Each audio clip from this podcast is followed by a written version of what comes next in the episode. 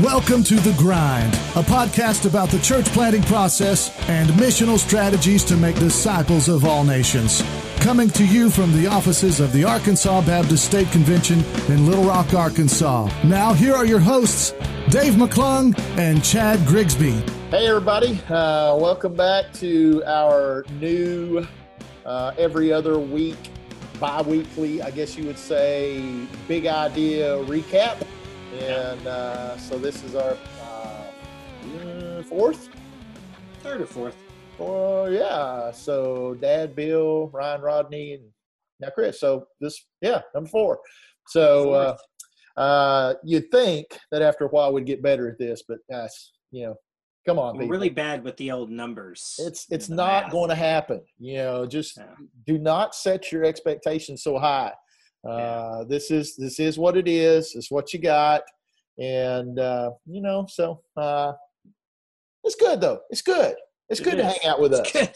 It's good. It's good. It's good. It's good. So uh, anyway, so we're gonna recap uh, podcast with Chris Sims, uh, our buddy out in Casper, Wyoming, at Wind City Church and the Forever West Network. Uh, let me just go ahead and point this out uh, as well. Uh, Chad's flaunting his Tennessee flag and and I just couldn't stand for it anymore. So uh, I had to bring a little Razorback red to the party. And uh, so anyway, okay, now back to Chris.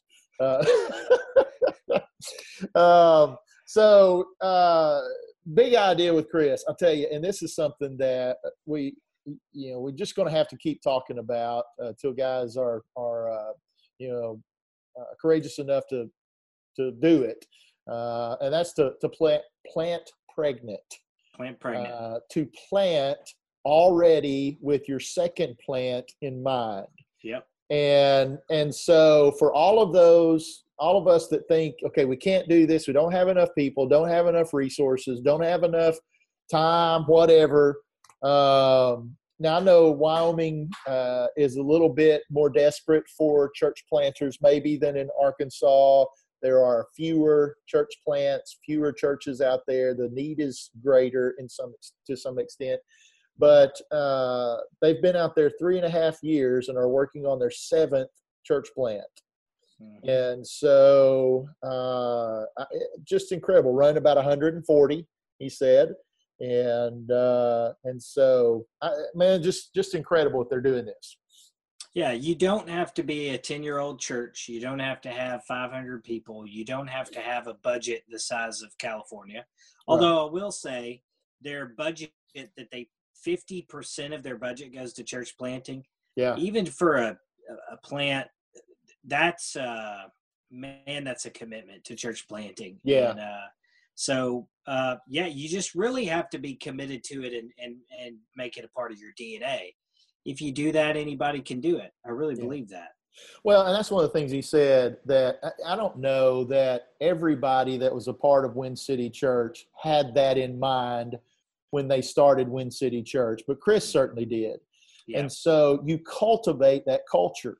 And you know, uh, Dr. Tucker, you know, made a statement today that you know guys are looking for that good church full of evangelistic people where there's no conflict and everybody wants to reach people with the gospel. Those that don't exist. Yeah. You, you that's a unicorn. To, that's right. You if have you find, to develop them. Yeah, if you find one, trap it. We'd like to study it. yes, uh, and if there's a way to clone it, we will clone it. That's right. And because uh, yeah. you know, it, it, it comes back to leadership, and you know, what kind of of church do do you want to have? Do you want to have a church planting church? Then you have to plant churches. Yeah. Uh, you yeah. want to have an externally focused church? Then you have to step outside the four walls of the building and engage yeah. Uh, well, you've got to lead people there. Well, and here's the thing: I, I don't, unless I'm mistaken, I, I don't know that Chris ever helped plant another church before moving to Casper. Right, um, right. And so, you know, it doesn't. It's not that like you've got to have this education or background in it. This was the first church he started. Now he's helping start churches. So it's it's a lot of what reminded me of uh, Alan Hirsch's quote: uh, "Don't plant a church, plant a movement." Yeah, yeah. And I think that's if we're going to reach people especially, I mean, you look at Casper, 94% unchurched, 60 communities without really a life giving evangelical church. Yeah.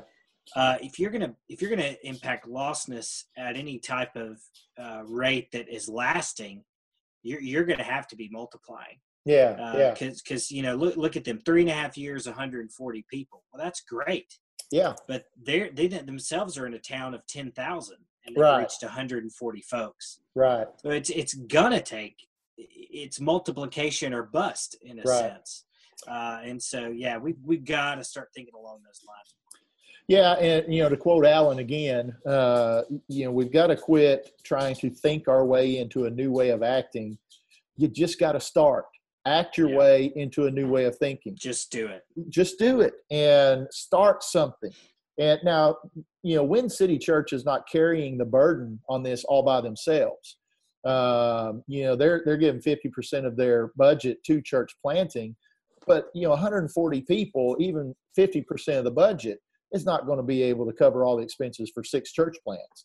You know, they've got partners, and there are other churches in Wyoming. You're working with the Wyoming uh, State Convention, and you know everybody's doing this together. But uh, but Chris and those guys at Wind City are the catalyst for all this, and they started this, and uh, and so you guys can too. Um, and, and and like we said before, you're not always going to have all the money, all the resources, all the people, um, and, uh, and Well, it's the it's, it's the old adage that don't wait till you're ready to have kids. You're never ready. right, Well, Right. it's the same way with church planting. Don't wait to have a a, kid yeah, yeah, the church planting. Since you're never ready. Your church is not gonna just magically wake up and go. Today's the day we plant churches. yeah, You really do have to be intentional. So yeah, plant yeah. plant pregnant. You know? Yeah, absolutely. You can do it. You can- do it. We promise. We promise. So, uh, all right. Well, hey guys, there's our there's our big idea for today, and uh, chew on that, ponder that. Check out the podcast with Chris if you haven't yet, and uh, you know if you're interested, planters in planting a second church, call us. We'd love to talk with you. We'd love to help you figure out a way to do it, and. Uh, uh, I, I, I think God wants all of our churches to multiply. He wants all of our disciples to multiply, all of our leaders to multiply. He is a multiplying God, and uh, we want to be fruitful and replenish the earth uh, with His with His church. So, anyway, till next time, we'll see you guys. Adios. See you later.